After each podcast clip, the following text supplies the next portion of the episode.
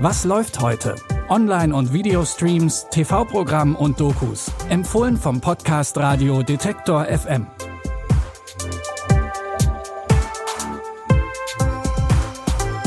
Hallo zusammen, es ist Donnerstag, der 5. August. Wie immer haben wir drei Streaming- oder TV-Tipps für euch. Heute gibt's zum Ende der Folge aber auch noch ein kleines Extra, nämlich ein Ausschnitt aus unserem Interview mit Stefan Tietze, Autor von How to Sell Drugs Online Fast. Das komplette Interview gibt's bei Apple Podcasts Abonnements. Mehr dazu später, jetzt erstmal unsere drei Tipps. 60 Jahre Mauerbau, so heißt der Themenabend im ersten. Bevor es am Samstag aber soweit ist, erscheint in der Mediathek heute schon mal die Dokumentation Wir Kinder der Mauer. Hier kommen Menschen zu Wort, die den Bau der Mauer oder die Zeit der Teilung als Kind miterlebt haben.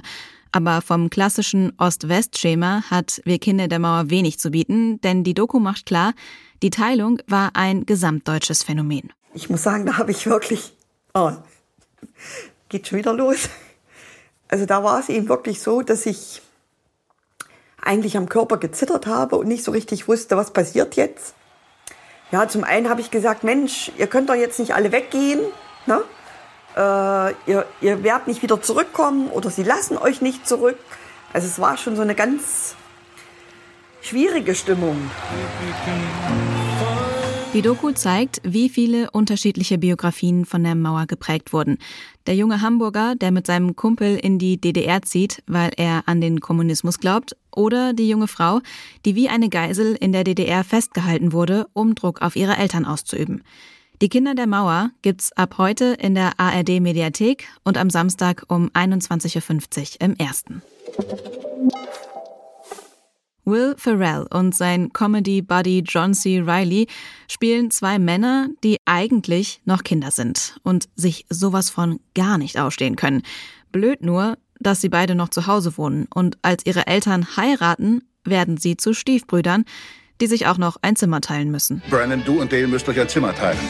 Nur bis ihr beide einen Job habt und hier auszieht. Bist du noch wach? Ja. Ich hasse dich. Ich prügel dich windelweich. Ich bring dich um. Ihr habt einen Monat, um euch Jobs zu suchen oder ihr fliegt raus. Was? Das ist ja wie im Knast. Tja, Brennan, Sie hatten ja schon reichlich Jobs. Danke, ich bin ein Selfmade Man. Entschuldigung, wer ist der Herr, der da hinter Ihnen sitzt? Hallo, Miss Lady. Mit Stiefbrüder hat Will Ferrell so etwas wie einen klassischen Will Ferrell-Film gedreht.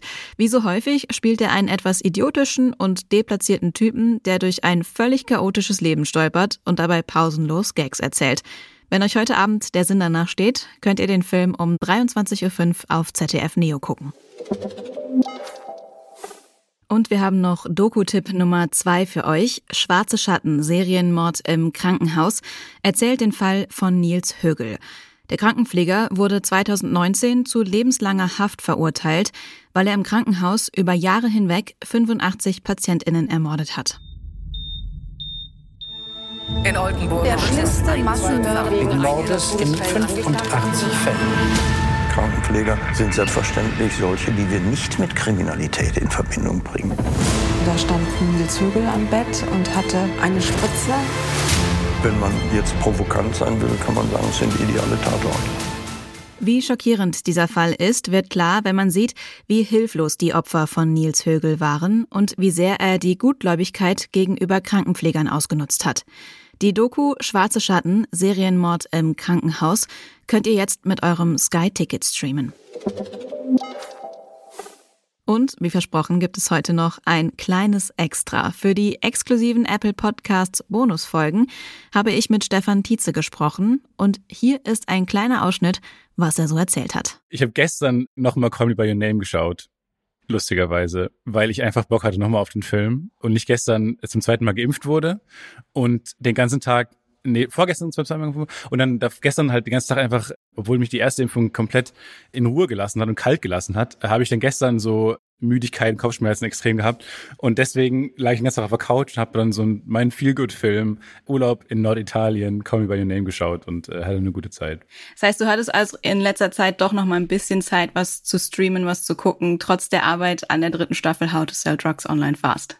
Ja, das ist ja immer so ein bisschen trügerisch. Wenn eine Serie rauskommt, hat man davor ja schon lange nicht mehr dran gearbeitet. Also ich glaube, den letzten Schnitt haben wir gesetzt irgendwann so im Februar.